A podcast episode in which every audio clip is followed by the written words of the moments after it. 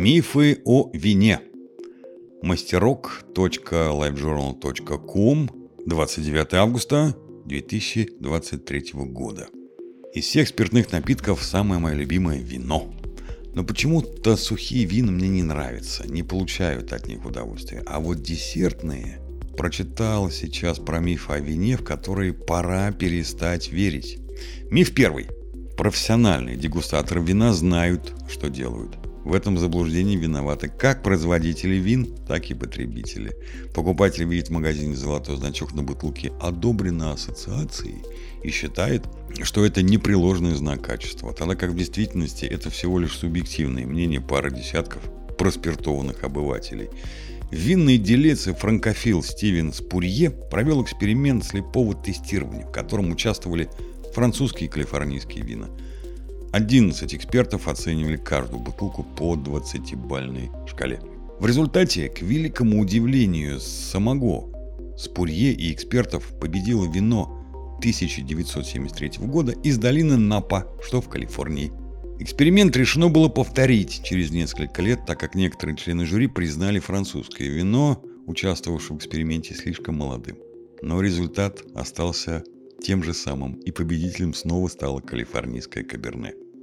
Подобный эксперимент проводился еще раз, но в нем соревновались французские Шато Маутон Ротшильд и Шато Оут Брион с американскими винами из Нью-Джерси. Комиссия, в состав которой вошли 9 экспертов из Бельгии, Франции и Америки, оценивала вина по 20-бальной шкале.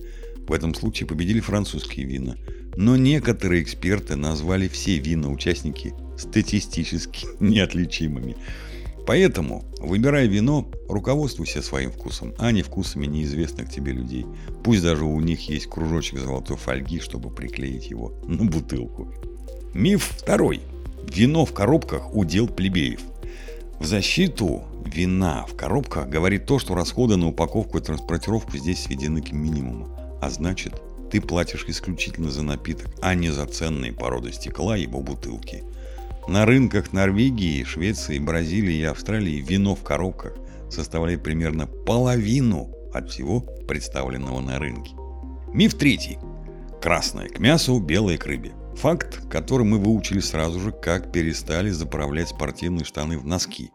Что что-то красное подходит к мясу, а что-то белое к рыбе. Также устарел, как костюм, который ты надевал на выпускной вечер в школе. Хочешь прослыть инноватором-нонконформистом? Нет времени объяснять, кто это, просто соглашайся. В следующий раз ужинай с девушкой в ресторане. Закажи красное вино средней плотности к мясистой рыбе. Но не ко всякой, сушеная корешка тут не подойдет, а к жирной. Лососю, палтусу, рыбе меч. А к стейку может подойти белое вино с насыщенным фруктовым вкусом. И не забудь добавить при этом «Вот такой я инноватор-нонконформист». Хм. Миф четвертый. С возрастом вино только лучше.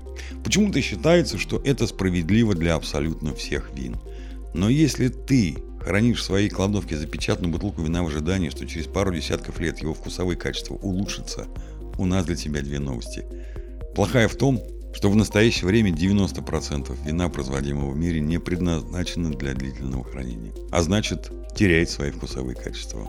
Хорошая новость состоит в том, что ты можешь выпить эту бутылку прямо сейчас. Миф пятый. Бутылки с пробкой выше качеством, чем бутылки с закручивающейся крышкой. Производители используют пластиковые пробки закручивающиеся крышки с 1950-х годов, но общественность до сих пор испытывает непонятное предубеждение. По объективным данным, закручивающиеся пробки лучше защищают вино от окисления кислородом. В пробках из натуральной пробки, прости за каламбур, иногда попадаются микротрещины, отследить которые невозможно, и вино портится в закрытой бутылке. Традиция, когда в ресторане официант со снобским видом дает понюхать пробку, позволяет тебе убедиться, что пробка не повреждена и от нее не исходит неприятный запах. Миф шестой. Сладкие вина для новичков. Считается, что настоящему ценителю к лицу пить только сухие вина, в то время как сладкие и полусладкие для тех, кто не разбирается в вопросе. Тем не менее, десертные вина, немецкие рислинги и французские сатерны зачастую являются одними из самых дорогих на аукционах. Всем вам приятного аппетита и будьте здоровы!